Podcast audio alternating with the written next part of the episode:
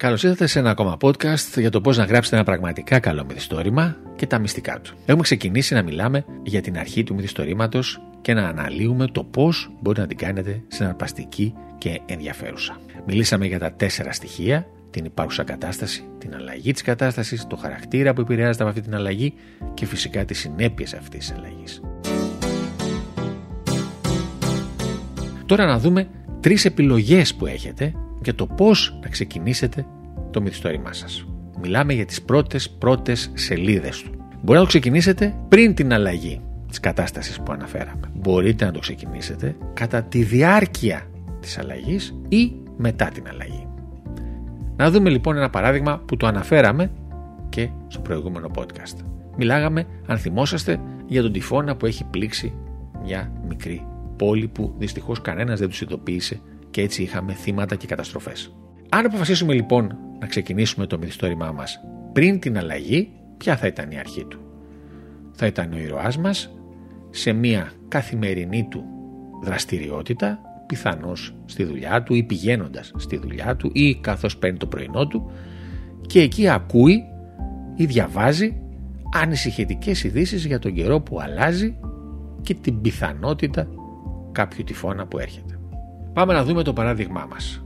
Είχαμε μιλήσει στο προηγούμενο podcast για τον τυφώνα. Αν θυμόσαστε, ένας τυφώνας έρχεται σε μια μικρή πόλη και την καταστρέφει. Δυστυχώς, κανένας δεν ειδοποίησε τους κατοίκους για αυτή την καταστροφή που έρχεται. Και έτσι είχαμε θύματα, πολλά καταστροφές και ανάμεσά τους και την οικογένεια του ήρωά μας.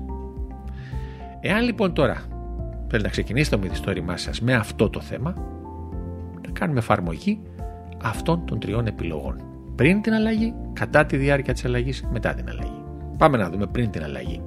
Εδώ ο ήρωάς μας στην αρχή τι θα κάνει; Μια καθημερινή του δραστηριότητα. Είτε θα τον πετύχουμε στο σπίτι του, την ώρα που ετοιμάζει το πρωινό του λίγο πριν φύγει, είτε στο αυτοκίνητό του καθώς πηγαίνει στη δουλειά του ή στη δουλειά του.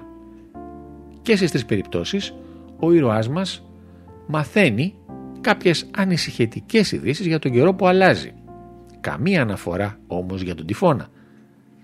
Καμία αναφορά για τις δραματικές αλλαγές που έρχονται. Άρα λοιπόν, αν θέλουμε να ξεκινήσουμε το μυθιστόρημα πριν την αλλαγή, μιλάμε το τι συνέβη πριν τον ερχομό του τυφώνα στην πόλη. Κατά τη διάρκεια της αλλαγής τώρα, η δεύτερη επιλογή, η αρχή μας ποια θα είναι; Ο τυφώνας είναι στην πόλη. Τη διαλύει, την καταστρέφει. Και ο ήρωάς μας παλεύει να επιβιώσει ο ίδιος, να βρει και να σώσει την οικογένεια και το σπίτι του. Αν τώρα θέλουμε να ξεκινήσουμε μετά την αλλαγή, ποια θα είναι οι πρώτες μας σελίδες, οι πρώτες μας αράδες, οι πρώτες μας παράγραφοι στο μυθιστόρημά μας; Ο τυφώνας έχει περάσει από την πόλη πια. Η καταστροφή έχει γίνει. Ο ήρωάς μας μόλις έχει καταφέρει ο ίδιος να επιζήσει αυτής της επίθεσης στην πόλη του. Αλλά έχει χάσει πολλά. Έχει χάσει την οικογένειά του, το σπίτι του και τη δουλειά του. Άρα, πριν την αλλαγή, κατά τη διάρκεια της αλλαγής, μετά την αλλαγή. Αυτές είναι λοιπόν οι τρεις επιλογές σας για να ξεκινήσετε το μυθιστόρημά σας. Επιλέξτε μία και ακολουθήστε την ευλαβικά, με προσοχή και οπωσδήποτε προσπαθήστε και τις τρεις, όποια και αν είναι η επιλογή σας, να τις κάνετε συναρπαστικές και ενδιαφέρουσες για τον αναγνώστη. Θα επανέλθουμε όμως στην αρχή του μυθιστορήματος να μιλήσουμε στο επόμενο podcast για την πρώτη πρώτη πρώτη παράγραφο. Ποια θα είναι αυτή; Στο επόμενο podcast.